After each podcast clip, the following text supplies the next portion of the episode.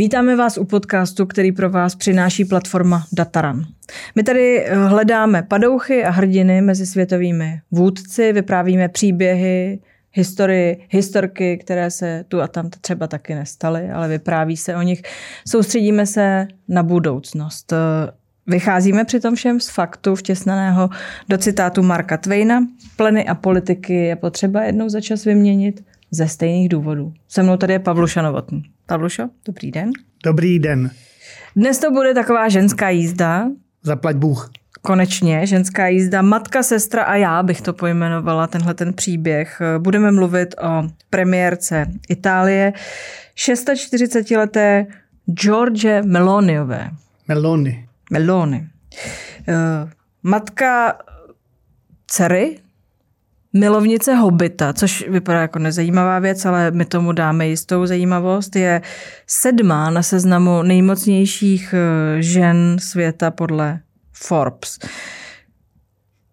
Teď je v laufu. Pojďme si říct, jak a kde to začalo. Začalo to u obezní holky, holčičky na dělnickém předměstí, která, eh, jakkoliv to předměstí inklinovalo k levici, tak ona se přidala k extrémní nebo radikální pravici a dneska se vrátila zpátky trošku do mainstreamového konzervativního houfu a je možný, že bude nově definovat evropskou pravici. Ona se narodila v roce 77. Já jsem se dívala, do čeho se vlastně narodila. Je to takový trošku pro pamětníky. Byla to doba rozpadu Andreotyovy vlády. Politické nepokoje a terorismus. Itálie byla v 70. letech postižena vlnou politických nepokojů a terorismu. Skupiny jako brigády Rudé armády a další levicové extremistické organizace provedly série útoků, únosů a sabotáží, což způsobilo eh, značné nesnáze vládě a posléze i společnosti. Hm, možná to tím souvisí, ne? Asi ano, když já si myslím, že levice není nikdy dost a trocha teroru neuškodí. A, beru zpět, ale eh, tím bych nahrál právě tady naší dnešní postavě. Ona vyrostla eh, na dělnickém nebo levicovém dělnické čtvrti na levicovém předměstí. Tohle viděla. Tohle viděla a podobně jako ona začalo tehdy reagovat víc lidí. Nebyla sama, proto je důležitý, ano, proto správně říkáš ten, ten podtext, ale eh, kontext, pardon, ale hlavně eh, jí trošku jako i ovlivnilo její mládí, protože mládí šikanovali kvůli tomu, že byla tlustá nebo obézní, opustil jí brzo táta, což jí taky jako velmi nepřidalo. Měli problémy po určitou dobu i finanční doma, takže vyrůstala v takovém, řekněme, neúplně uspokojivým, spíš finančně nebo, nebo časově prostředí, takže ona si potom poměrně brzo hledala si hledala nějaký prostředí, který by bralo, takzvaně, který by prostě, kterého by se stala součástí. Ale pravda je, že v tom kontextu tehdy, my jsme tehdy vlastně ty vlády přestali počítat. Že jo? My si pamatujeme, že tam ty vlády byly furt a, a už, už, jsme, už jsme přestali vnímat ty jednotlivé strany, jak se měnily a padaly zpátky. A byl to pro nás vlastně i díky mafii, nejenom teda jako levicovým skupinám, ale i díky mafii. To byl pro nás vlastně svého druhu pološílený stát. Ty jsi eh, tady popsal to její dětství jako krajně neuspokojivé, respektive ta výchova, která se jí dostávalo. Eh, tady si poznala, vážila 65 kg v devíti letech. Hmm. Což měří 163 cm. No, tehdy moje ani neměřila asi To já asi ne, neměřila, to si to podtrh, to je jako málo nebo moc? 163 cm. To za je akorát. Jsme, to je za akorát. jsme v Itálii a za druhé já jsem menší. Říkám, to je akorát. No, to je přesně je to akorát. Tak jenom to, jenom to tak říkám. 163 cm je skvělá míra. To je 157 ještě skvělejší. To měla a. Marilyn Monroe a já teda Chápu. pro zajímavost. Tak. Ona uh, vzešla, jak si říkal, z té levicové čtvrti, přivydělává si jako barmanka. Uh, prostě servírka, byla blízko k tomu všemu, co se tam dělo. Znovu se ptám, to přeci muselo nějakým způsobem tím se vysvětluje spousta věcí, které teď budeme vyprávět. Stoprocentně. Tam ještě teda další věc je, že její rodiče nepocházeli z Říma, takže měla takový ten problém, ten syndrom toho venkovského dítěte v uvozovkách. To znamená, že, že jako k rodičům starým byl daleko a, a, a e, musela si přivydělávat. Vlastně nikdy ani pořádně nedostudovala. Tam je jako složitý e, Ona studovala, já jsem se to pokoušel najít, co to je za institut, ale v podstatě e, jako rozhodně nemá diplom z prestižních škol, což je u lidí tohohle typu v Evropě běžný. Jo? Že prostě mají nějaký prestižní jako vysoké školy, tak to ona nemá. A tvrdí, že to je proto, že si vládí musela přivydělávat jako barmanka, jako chůva, prostě vším možným a prostě neměla čas na studium. Takže, což je ale úplně chápu. Jenom k tomu, jako, že by to dětství bylo tak tragický, to máma se o ní starala, oni si přimkli, semkli, jak se potom budeme bavit s dcerou i, teda se, pardon, se sestrou i s matkou, že tady máme na obrázku.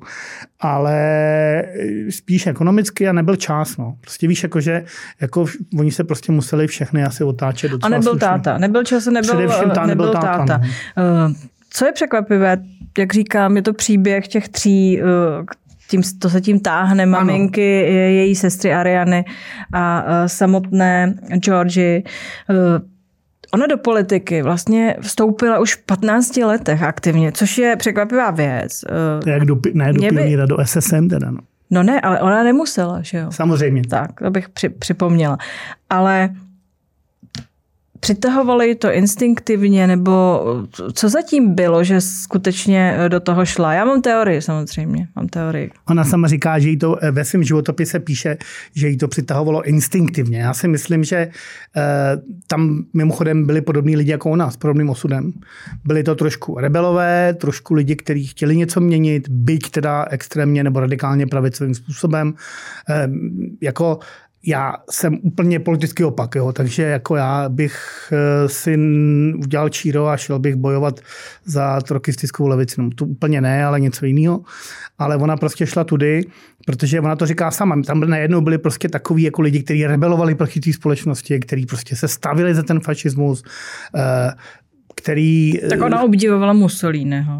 To tak je to, je to takový silný chlap, pro ní to byl silný chlap, který tam chyběl třeba v té rodině, tam je možný úplně všechno. Jo?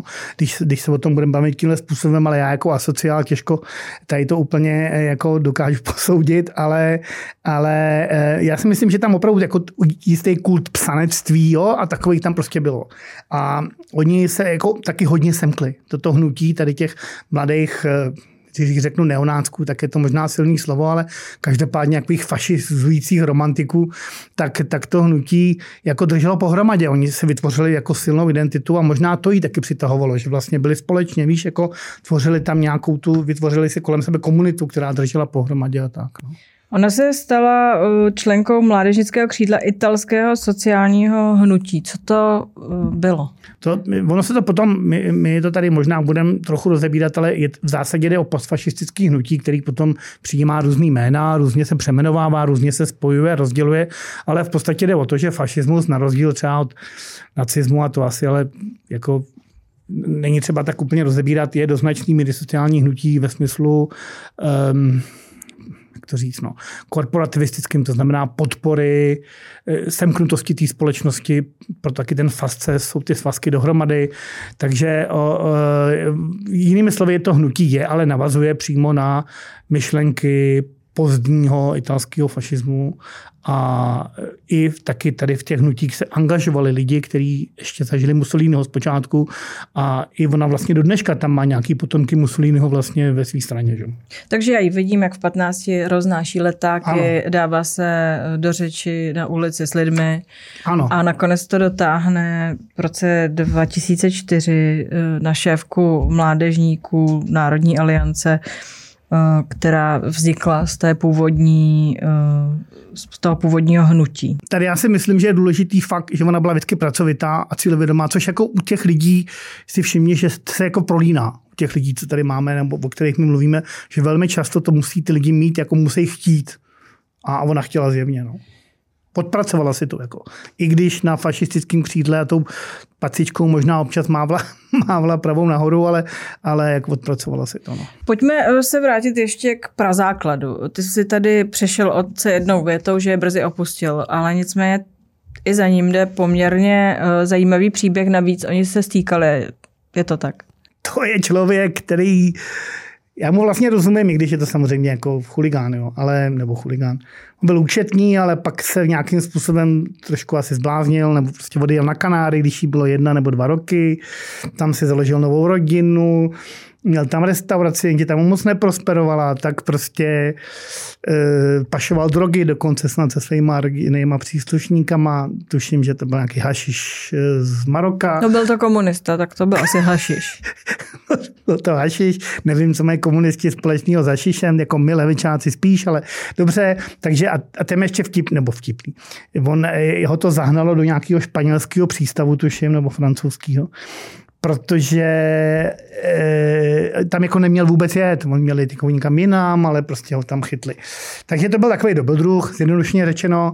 Byl to levičák, jestli komunista, možná dokonce, ale dokonce i kandidoval na těch Kanárech někde. No, myslím, že ne úplně úspěšně. Myslím, jako ve smyslu kandidoval do nějakých lokálních sněmů a, a rad. Takže byl to takový podivín. Každopádně jí ovlivnil negativně tím, že se o ní příliš nestaral. On to tady popisuje někde, veď? jak to tam je? Eh, no on to popisuje, že vlastně ten kontakt skončil někdy eh, kolem jejich 13. narozenin, kdy jí poslal telegram, to bylo naposledy. Hmm. Hmm. Ale nicméně oni tam jezdili eh, na dvoutýdenní návštěvy hmm. ročně, tady to popisuje sama. Georgia dvoutýdenní návštěva jednou ročně, kdy prý Georgia a její sestra Ariana trávili čas s otcem na pláži. Poobědvali ve známých restauracích a barech na pobřeží obce Alachero. Ve třech letech se prý málem utopila, protože se jí otec nevěnoval, nechal je na lodi s chůvou, která neuměla plavat. Může Melony uznává, že od té doby je jedním z jejich největších fobí strach z utonutí. Zajímavost hmm. taková. Takže velký jako asi vzorný otec to úplně nebyl otec roku, no, to je pravda. Ona, ona se s ním rozešla v jedenácti, pak popisovala. Těch třinácti ještě poslala tak v jedenácti, kdy měli spolu tvrdý rozhovor, jeden na jednoho. Hmm, hmm, hmm. Představuju prostě... si to a rozhodla se, že už ho nikdy uh, nechce vidět. No tak jasně no. Ani, ani se asi nedivím úplně. No a potom v roce 96 eh, odsouzen na 9 let, tedy ty si říkal, hmm. tak byla chvilku, na 9 let do španělského vězení 1500 kilometrů hasiče, hasiče, hasiče, 1500 kilogramů a to je, hasiče, a to je dost, jako. To je, to je dost. Pašoval kilo, z Maroka fakt... na jachtě pod francouzskou vlajkou. Doufám, že to někdo zhulil, to je velká škoda, kdyby to jako bylo. No ale on prý, ten z Maroka, tatínek, z Maroka, z Maroka. To na té jachtě s ním jeli příbuzní a on vzal tu vinu sám na sebe. Řekl, Prej, že no. o tom nevěděli no, no, no. a vzal to všechno tam On to byl že... vlastně docela fajn chlap, podle mě. Jako když on se choval ošklivě k dceři, koukáš vyčítavě, ale jinak jako dobrodružství jako uměl. to je v pohodě. Dobrodružství uměl, zaplatil za to těmi devíti lety ve španělském vězení, tam bych se nechtěla podívat. No. Umřela v roce 2020, už není mezi námi. A Meloniová o tom říká, necítila jsem nenávist ani smutek, necítila jsem nic, bylo to jako kdyby zemřela nějaká televizní postava. Smutný. Hmm, yeah. Máma, to je uh, jiná píseň. Uh, máma uh, tady Anna je, pardon, Paratore. Tady, tady je vpravo. Anna Paratore. Uh, tady jsem si o ní napsala, v průběhu 80. a 90. let publikovala, a teď pozor, přes 100 romantických románů, které byly čtenářům známy jako Harmony pod pseudonymem Josie Bell. No. Můžeš, to, můžeš to vysvětlit? Pardon, já to ještě tady dočtu. V rozhovoru řekla, že inspirace a motivace ji hnaly k psaní i v noci a hlad poháněl její fantazii, umožňující jí psát až dva romány měsíčně. Psala pod pseudonymem Josie Bell až do 200 románů za přibližně 10 let. Můžeš si to představit? Ne. Minimálně do doby, než vydavatelství zkrachovalo a opět se ocitla v potížích. Takže tahle ta žena z lidu tak z lidu, no, ale jo, no, víceméně. Ona byla účetní nějaká No povídej, původně. účetní, chodila domů v noci a psala romány rychlostí Ale to blesku. By, tomu bys ty měla víc rozumět, no, tak prostě se ocitla v nouzi, vychovávala sama dvě dcery, tady píše, že našla psací stroj Olivety, tak si k němu sedla a začala psát a začala chrlit ty romantické příběhy, který běžel jeden za druhým a dokonce nějaký pravicový tam, co jsem tam četl, nějaký jako kritiky říkali, no a teď se podívejte, vy levičáci, tady kritizujete naší malou polofašonku a její máma napsala tolik hezkých knížek. Já jsem si eh, se snažila do Google, jestli něco jsme nepřeložili, tady není to k mání, ale uh, našla jsem uh, ty přebaly těch knih. to je, prostě, to je prostě neuvěřitelné. To se třeba jmenuje uh, sexualita, nebo se to jmenuje vášeň. Uh, je to prostě taková první signální růžová knihovna, je to prostě neuvěřitelné. Tam ty, ty kresby uh, na těch obálkách, ten muž, žena, obětí, neobětí, je to, je to prostě úplně doporučuji, kdyby se to někdo našel. A tak má Jestli to... se to přeložilo, omlouvám se, nedohledala jsem. Ale má to své čtenáře, nebo teda spíš čtenářky, proč ne? No. A 200 románů za 10 let. No, tak ono to asi jak se říkalo, psala jak Baťa cvičky nebo švěla jak Baťa cvičky. Ale já si pamatuju, že jsme to prodávali s kamarádem v 90. letech, tak jsme prodali spoustu e, knih z edice čtení do kabelky a byl to mimořádně úspěšný počin pro mě i obchodně, hlavně pro něj. Ale mimo jiné je zajímavé tedy, že ji opustil muž, odjel na ty Kanárské ostrovy. Logicky tím ta rodina se dostala do mnohem složitější sociální situace a v reakci na to sedla a začala psát milostné romány. To mi přijde jako, jako fajn řešení. Určitě. No ona potom nakonec ale teda skončila s tím psaním a myslím, že se vrátila zpátky k nějakému účetnictví, tuším. Ale eh, no. No a k tomu vychovávala tedy dvě dcery. no. Tady je zase velmi blízký vztah mezi uh, Georgiou a Arianou. Ariana hmm. je starší o dva roky, uh, tu vidíme vpravo. Pokud ji vidíte. Tady se píše... Tady se píše, Melony má silné pouto se sestrou Arianou, která se stejně jako ona angažovala v politice už od mládí a kterou Melony označila za nejdůležitější osobu v jejím životě. Hmm. Tedy no. než se jí v roce 2016 narodila dcera. Jako vlastní dcera. Vlastní jako, dcera. Jakoby, paní Meloniové, ano. Paní Meloniové, premiérce dnešní. No tak uh, oni mají navíc stejný politický názory a Ariana si vzala spolustraníka jejího a dnešního ministra zemědělství, myslím, že doufám, že ještě pořád je, který se jmenuje Francesco, teda podobně jako její otec, myslím. Ale to je fakt... Francesco Lollobrigida se jmenuje. No, to je zvláštní jméno. I když v Itálii asi víme, že ne úplně neobvyklý. Takže ona, ona s ním, ona s ním jako vyrůstala, žila a sama tady říká, je největší, nejhezčí, nejstatečnější. Já jsem tvrdá, uzavřená dívka, ona vždy usměvavá, zářící, všemi milovaná. Mimochodem, něco podobného existovalo i v Polsku, kde taky byli bratři, Kačinští. taky byli blízcí a taky jeden byl tvrdý, uzavřený a druhý usměvavý, zářící a všemi milovaný. V Itálii to naštěstí dopadlo tak, že do politiky šla ta usměvavá, zářící a všemi milovaná tam proběhl nějaký bulvar v souvislosti hmm. s manželstvím té sestry, jestli to chápu správně. Tak jako, aby neproběh v Itálii, víš co, no. Tak dobře, tak se tomu nebudeme věnovat. A co se stalo, to ani nevím. No tak tady uh, problémy s otcovstvím dítěte si to nazval. A jo, to jsem nazval. Problémy s otcovstvím, já jsem se na to dívala, uh, prý ne ministr Lolo Brigida je otcem toho dítěte. Ariany. Tak, Ariany. Hmm. A dopadlo to nějak? Eh, dopadlo to tak, že se tomu celá rodina upřímně zasmála. Otázka je, jestli doma nevznikla pak nějaká italská domácnost. Přesně to tak, tam bývá no. časté, italská domácnost v Itálii. Tak, pochopitelně. Pojďme eh, k tomu, jak se Georgia Meloni dostala do vysoké politiky. Co je eh, fajn, abychom se toho chytli, protože tam je vážně zmatek v té politice v Itálii. Je. Vytáhlí k moci Berlusconi. To už všem je jasno. Ano. Ona se teda v roce 2006, to znamená taky nebylo moc let, viď? tak eh, se stala nejmladší poslan, místo předsedkyní parlamentu, už byla poslankyně a poměrně brzo poté, v roce 2008, se stala ministriní, poprvé ministriní typicky pro mládež, nebo tak nějak tak se to jmenuje v Itálii. A bylo to právě... Ten, to ano. myslím, že tak nějak z té doby to by ano. odpovídalo, když se stala nejmladší místo předsedkyní parlamentu. Bylo. Ne, 2006 a 2008, dva roky poté, už se stala ministriní. A tohle už je podle mě ta fotka, jak byla ministriní a byla ministriní ve vládě Silvia Berlusconi. To znamená, že vlastně se dostala nahoru díky němu, byla tváří toho trošku jako mladou ženskou tváří té vlády, protože Berlusconi už tehdy prostě byl starý chlápek, navíc takový obšorník, známe ho, že všechny ty jeho gesta. No takže... a to, to, je zajímavost taková, protože ona uh, popisují tehdy jako poměrně nesebevědomou bojující uh, s tou obezitou. Ještě Všude pořád. kolem ní byly chlapy i tohoto typu, o němž si tady mluvil. Eh, a ona, kromě toho, že tvrdě pracovala v té politice, tvrdě pracovala na svoji image.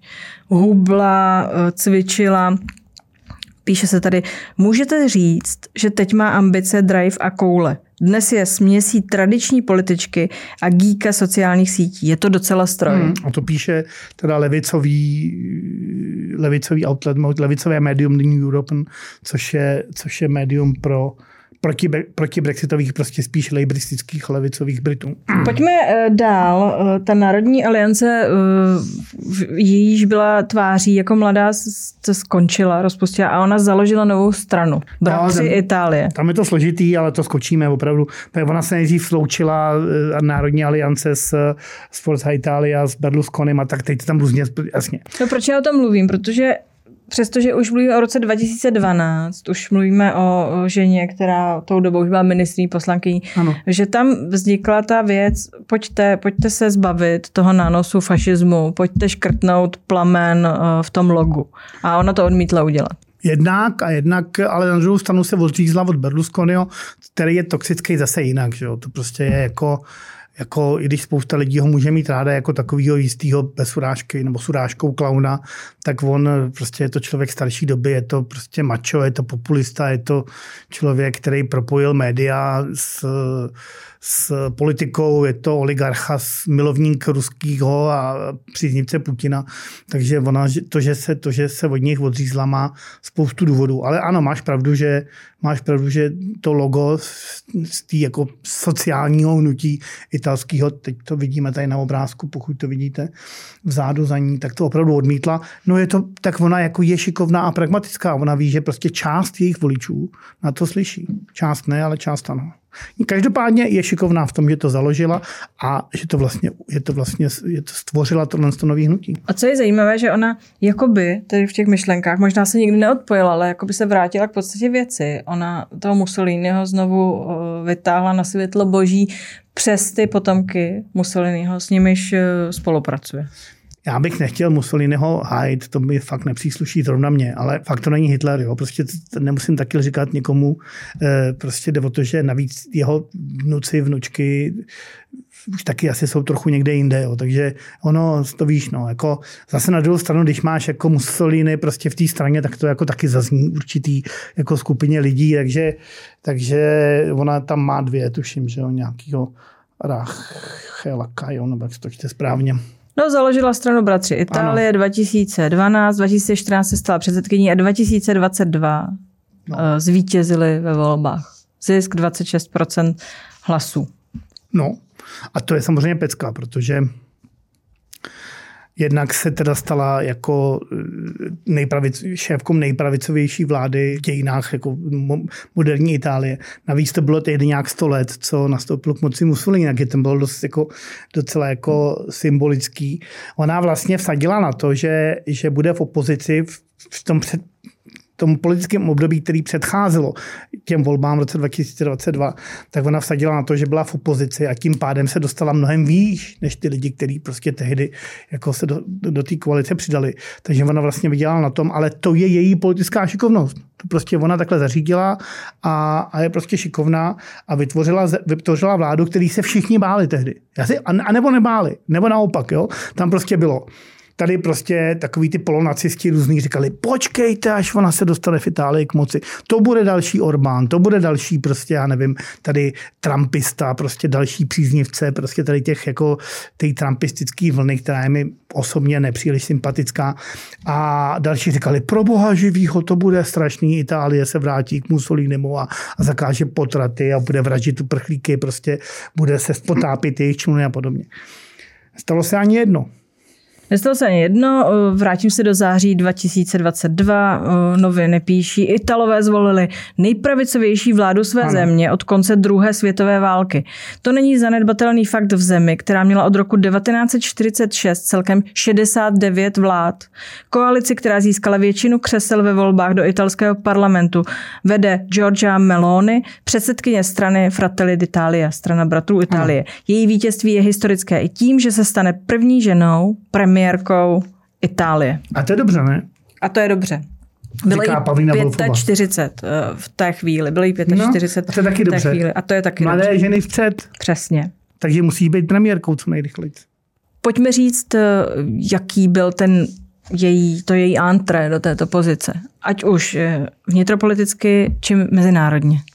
No ona, ona zůstala věrná těm, řekněme, nechci říct extrémně, ale těm poměrně pravicovým myšlenkám. To znamená, pořád nevítá uprchlíky, naopak tvrdí, že je třeba ne teda ty lidi hubit, ale ty lodě ničit. Snažila se na jednu z ministry nějakých ženských otázek tak nominovala paní, která opravdu jako by ve straně zelených neprošla prostě, nebo prostě byla opravdu zvláštní a, a snažila se tam e, i vrátit nějaký zákony zpátky, které prostě jsou jako velmi konzerva, jako směrem konzervativním.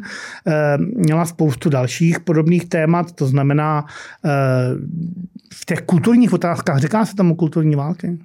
Řekněme tak, ano. No, tak jako udržela tu jakoby krajně pravicovou nebo silně pravicovou pozici. A to jako s tím se nemazala dál, to jako je pořád tak, jako pořád tak běží. Na druhou stranu, a to je právě podle mě, možná k tomu se dostaneme, když se bavíme, o ženské jízdě, že ona dokázala vyvážit tyhle ty všechny pravicové jako momenty a pravicové názory.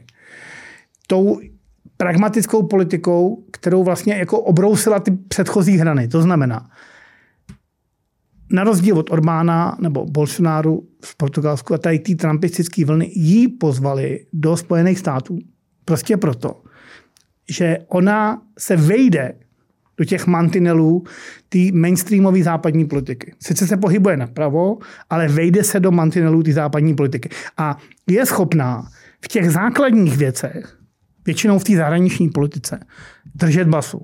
To znamená, Evropská unie je pro ní pořád víceméně nepřítel nebo spíš terč kritiky. Tady je mimochodem s Joe Bidenem, což je vlastně jako věc, obrázek, který je pro většinu jako trumpistů nebo většinu lidí, kteří milují tady prostě tu pravicovou radikální scénu bizarní, protože samozřejmě Joe Biden, pro ty, kdo to neví, ale ví to asi všichni, je kandidát demokratický strany, to znamená v rámci USA, řekněme levice.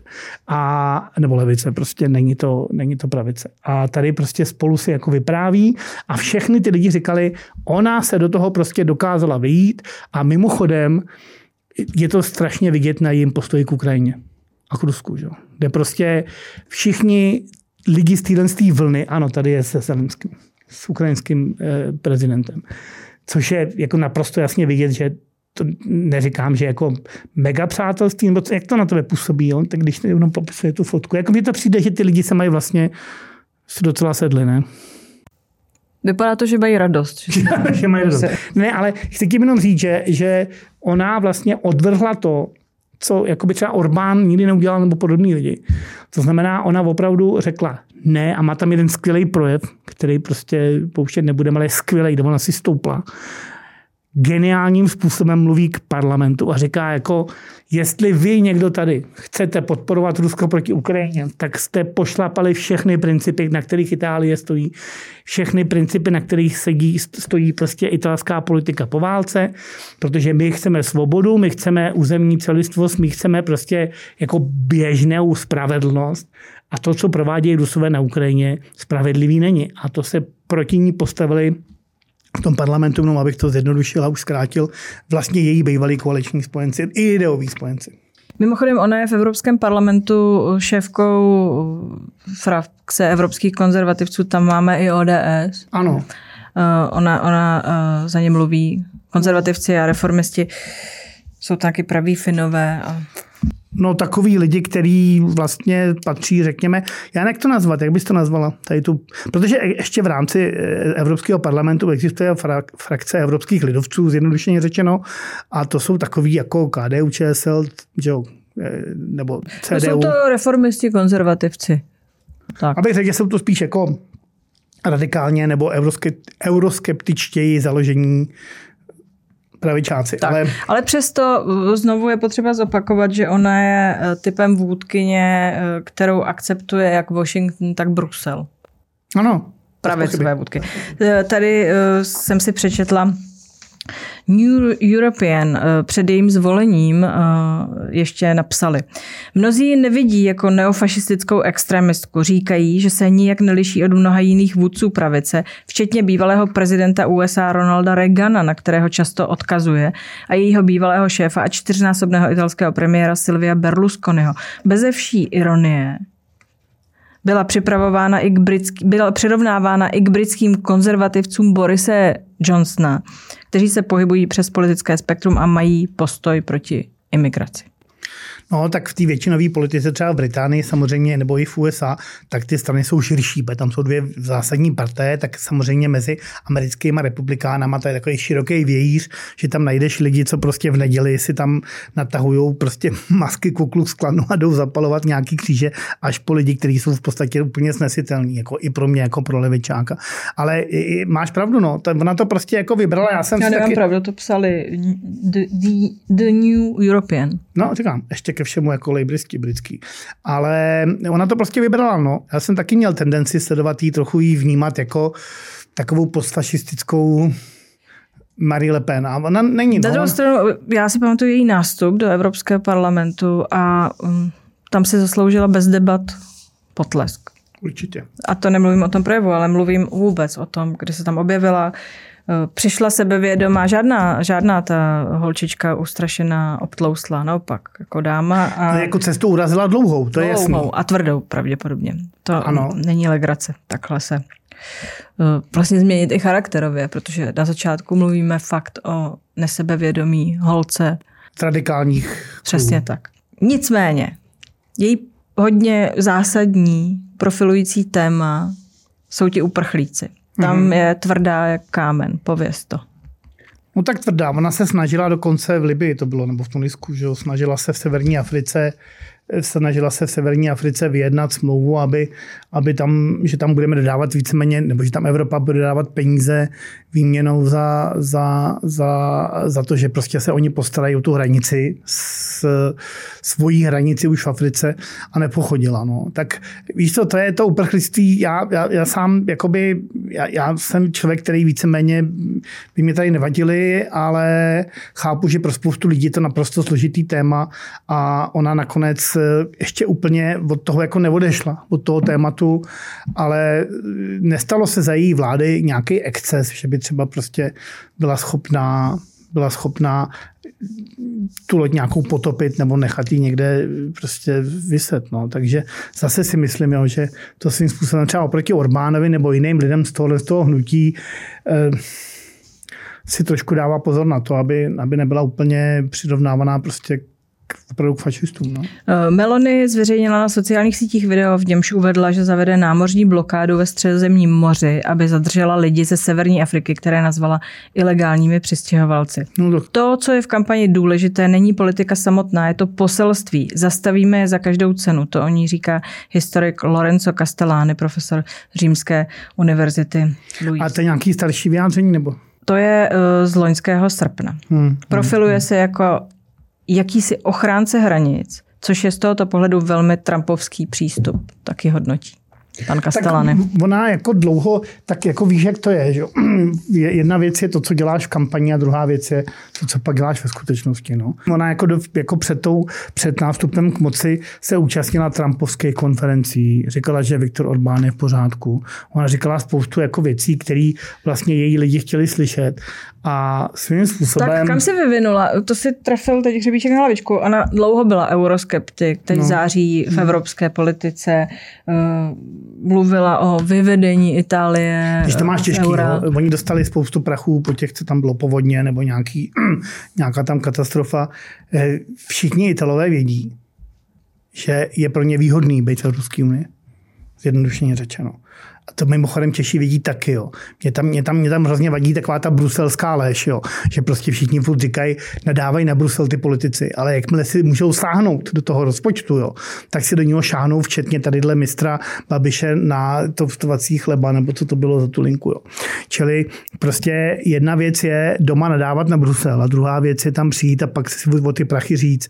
Tady prostě ona dostala, tady to píšou 200 miliard euro, eh, dostali v, v ve fondech na obnovu pandemie a tam pandemie covidu se v Itálii docela prošla. Jo. Takže, takže ona jako dobře ví, že to pro ní není výhodný a že je pro ní mnohem lepší tady nejen. S, takže je, tady už to možná není tak vřelý jako s, se zelenským ukrajinským, ale oni spolu taky vycházejí. Takže prostě ona jako ví, ví že, že to je ve finále pro ně výhodný a proto to nezničí. Osobnost. Jaká je osobnost? Bůh, země, rodina si tady napsal, to jí jakým způsobem uh, definuje. To byly ty, ta kampaň, kampaň, tradiční rodinné hodnoty. A co ty si pod tím představuješ jako žena? Bůh, země, rodina. je takhle, že vertikála, horizontála, jo. obětí. Tak. tak podle mě to je taková floskule, ne konzervativní Bůh, země, rodina. Jako, je že, to kampaň. No tak je to kampaň, no přesně. A tady říká, jsem Georgia, jsem žena, jsem matka, jsem italka, jsem křesťanka a to mi nikdo nemůže vzít. No tak když kandiduješ za konzervativní stranu, nemůžeš říkat nic jiného. Oni, oni píšou, že je fakt pracovitá, že je odhodlaná, že je tvrdohlavá, umí být mimořádně sarkastická a podle těch videí, co vidíme z parlamentu, umí být opravdu ostrá, když na to přijde. Ale protože je talentovaná politička, tak ona opravdu, to, tohleto její video, co si tak najdete, když tam dáte její jméno a Ukrajine, jako anglicky, tak vám vyskočí. To je fakt projev, za který by se nestyděl žádný, prostě vys Ronald Reagan a tyhle ty lidi. To je fakt velikánský projev. A přesně v tu chvíli to prostě tam jako posadila a všichni jako koukali na to jako uh, koukali na to prostě jako zjada, protože to bylo úplně přesný. Jo. Pak, eh, co tady, co já si myslím, že pro ní ještě důležitý je, že ona je fakt jako workoholik taky, jo, že, že sice jako dceru má, určitě ji miluje, tam o tom není, a i když tam jako jsou takový drby zase, že oni se snaží o další a moc to nejde a tak dále, tak eh, jí jako tehdy říkali, když se těhotná, tak děvenko, protože ta Itálie to byla taky trochu mačistická země, nebo nevím. Ty máš nějakou tak zkušenost já, z Itálie? Já, já o Itálii jsem nejvíc načerpala z románů uh, Eleny Ferrante, geniální přítelkyně a tak dále. Tak dále, tak Takže máš nastudovanou Itálii, včetně mužů, si jo? představuju tu, tam ten začátek toho jejího příběhu někde. No, takže oni řekli prostě děvenko, běž tím dítětem domů a tady se nám jako netají do parlamentu. Ona je samozřejmě neposlechla, jo. takže, takže dotála, takže jako je navzdory tomu vlastně, že, že je konzervativní a... a Zároveň zdůrazňuje, že není feministka, je, je proti... Uh, a to je otázka, ale co je to feminismus? No, kvon, jako. Je proti kvótám, to, to opakuje. No, tak jasně. Tady a taky na... proti LGBTQ plus komunitě. Tak jo, ale to jsou takový jako, jo, já si o ní nemyslím vlastně nic moc dobrýho, protože prostě zešla odkud Až na to, že je dobrá, to si, to od začátku si říkáme. Ne, ne dobře, to jako my, my si říkáme. Ale já, ona je dobrá. Já si myslím, že ona je polepše, z mého pohledu je polepšený hříšník. Prostě ona podobně jako ty herci různý založila skupinu Orlík a, a teď se z ní jako stala prostě eh, se dostala do mainstreamu. Takhle já si to spíš představuju, že, že, že eh, jako za tu odvahu, za tu konverzi jakoby obdivuju. Tady mimochodem je s tou dcerou a to byla ještě malá, nevím kolik je, ono ani teď není moc. A tak je vidět, že prostě jako je to dítě vymodlený, ona ho měla nějak pozdě, ne? To jsem... Eh, to jsem... Ve 39 letech a... To je nejvyšší čas. Jako první dítě, no. A má, teď má sedm let nějak. No. Ale zpátky k té osobnosti, jo, to je chápu.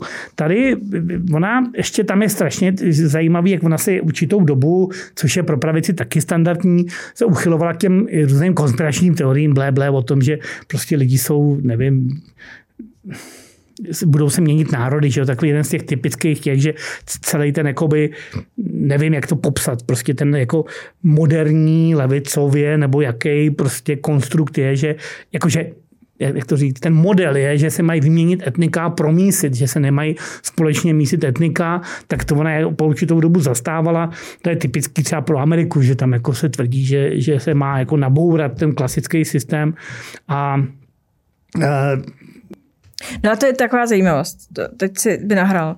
Eh, s tím souvisí mě to taky bavilo. To je její nadšení pro hobita. No a to je... To, to je prostě pro mě si, mě si odhalil úplně nové věci v souvislosti s tím. To, to vypráví, to je fakt fascinující. Ona je, ona je nadšená No já tomu vlastně, já, já tomu jako vlastně úplně, nebo tak řeknu tu podstatu té věci. Ona je nadšená pro hobita, ale nejenom ona sama. Jo? To prostě v určitý době eh, existovaly tábory lidí, jako je ona, jako myslím ve smyslu opravdu fyzicky tábory, že se scházeli na nějakých polích a tam si hráli na hobity a měli ty elfí uši a Bůh ví, jak to, co dělají lidi do dneška podobné věci a nic proti tomu, že víš, jak víc co myslím, takový to LARP, nebo jak se tomu no, říká. No, no, no, no. no, no. Ale oni to, proto měli i ideologický zázemí. Oni prostě říkali, že eh, ty rasy spolu žijou jako v míru, myšleno ti trpaslíci a elfové a podobně, ale každý žije zvlášť a spojí se jenom prostě k nějakému jako účelu. Třeba když bojují s nějakým společným zlem. Jo. A že to je na jednu stranu jako odpor k modernitě a multikulturalismu a podobně. Jo. Což já v tom Hobbitovi prostě nevidím, ale... No já jsem to uh, neviděla do včerejška, když jsme si o to povídali. To je, to je fascinující pohled na věc. A tak ten svět je jako... Jak, Protože jak, je pravda, že oni dobojují a pak se všichni těší, že se vrátí domů mezi ty své. A... No jasně, to už to interpretujeme, jenom chci říct, že opravdu to, to, to, to se nevymýšlíme, tohle opravdu existovalo, nebo existuje vlastně do dneška. A ty tábory hobití ve, ve smyslu opravdu jako, jako hromáždění hobití u té ultrapravice nebo radikální nebo jaký pravice prostě existovaly. To prostě fakt bylo.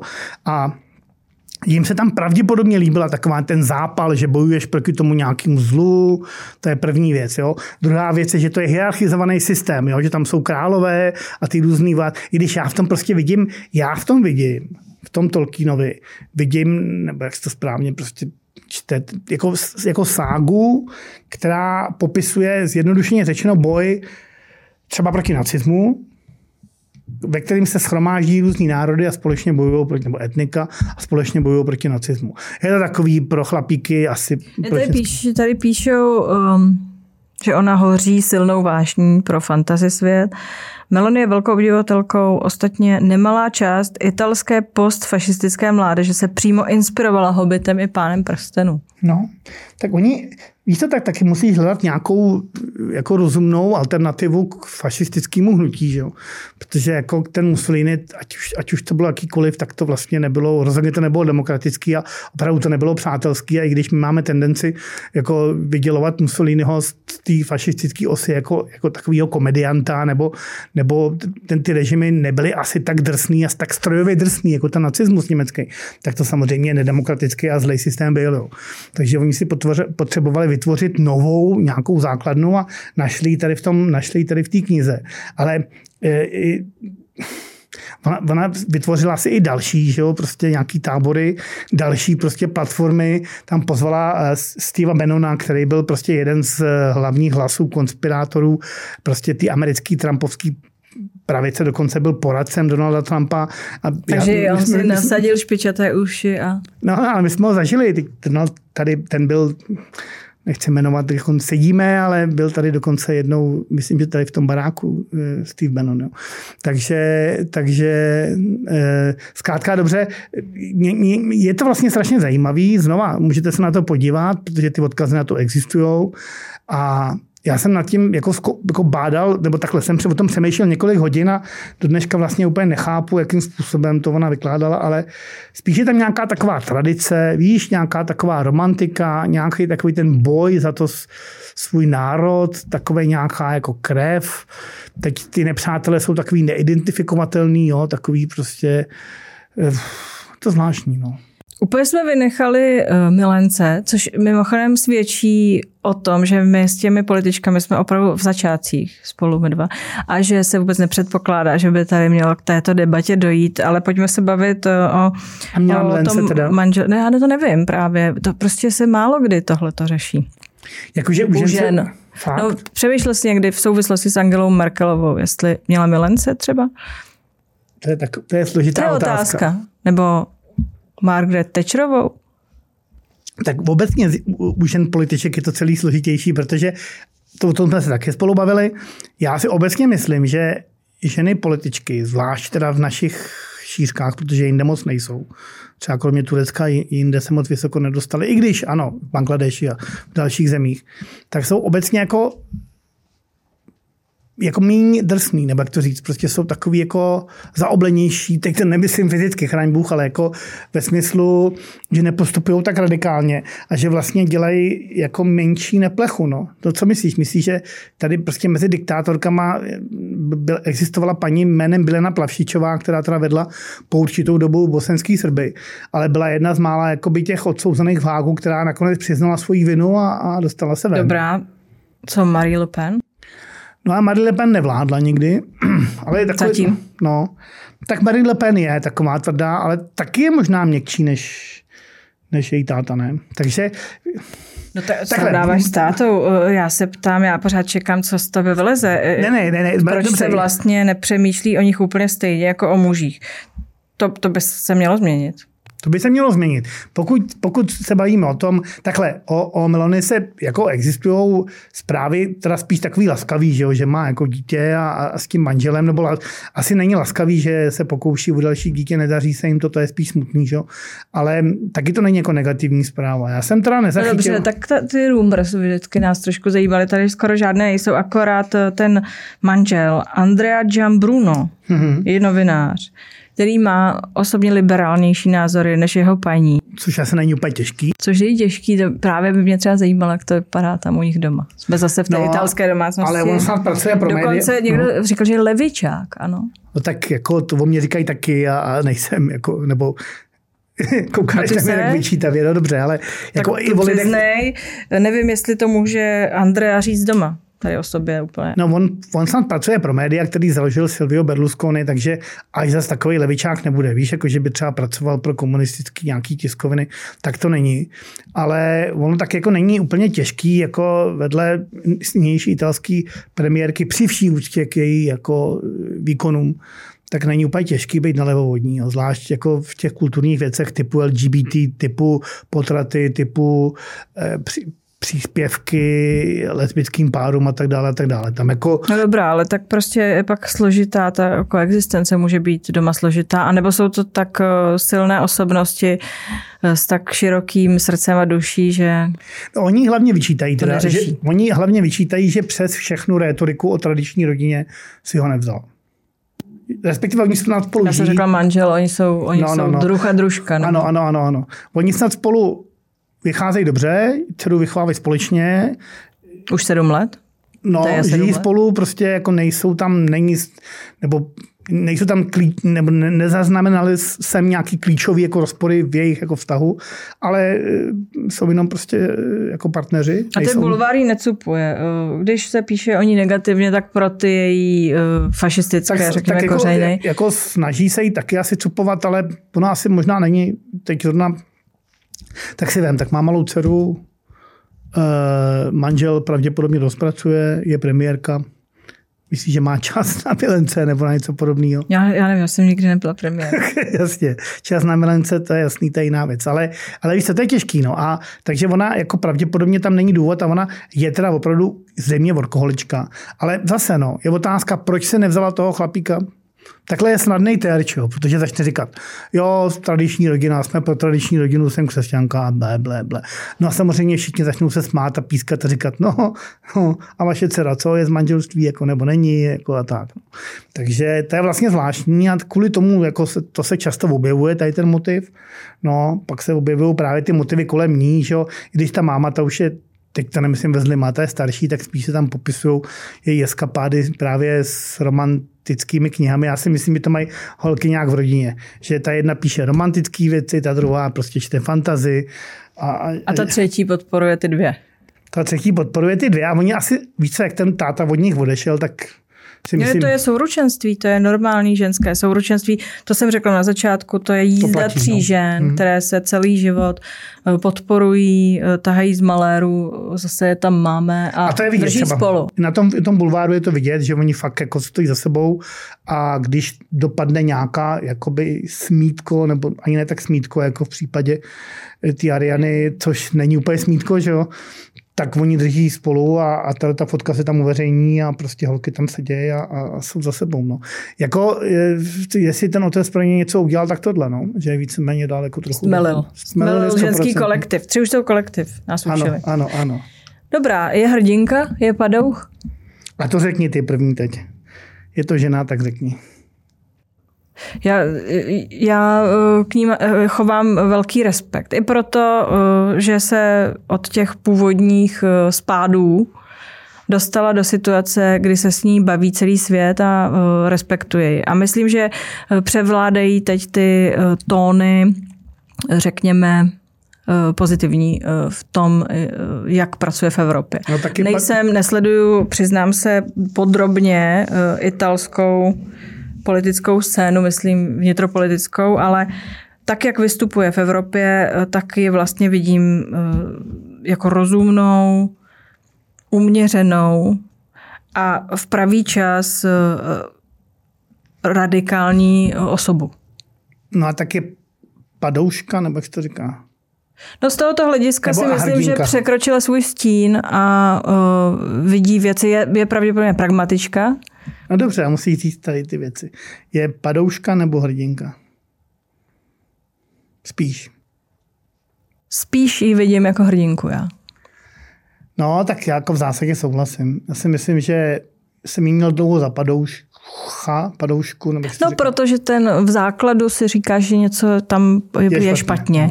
Nicméně jako dneska opakuju, je hrdinka, no. její I, role je dneska důležitá, nepřehlednutelná. A i díky tomu, jako čím všem prošla. No. Ten příběh je vlastně jako zajímavější než ta její politika dneska paradoxně. Že?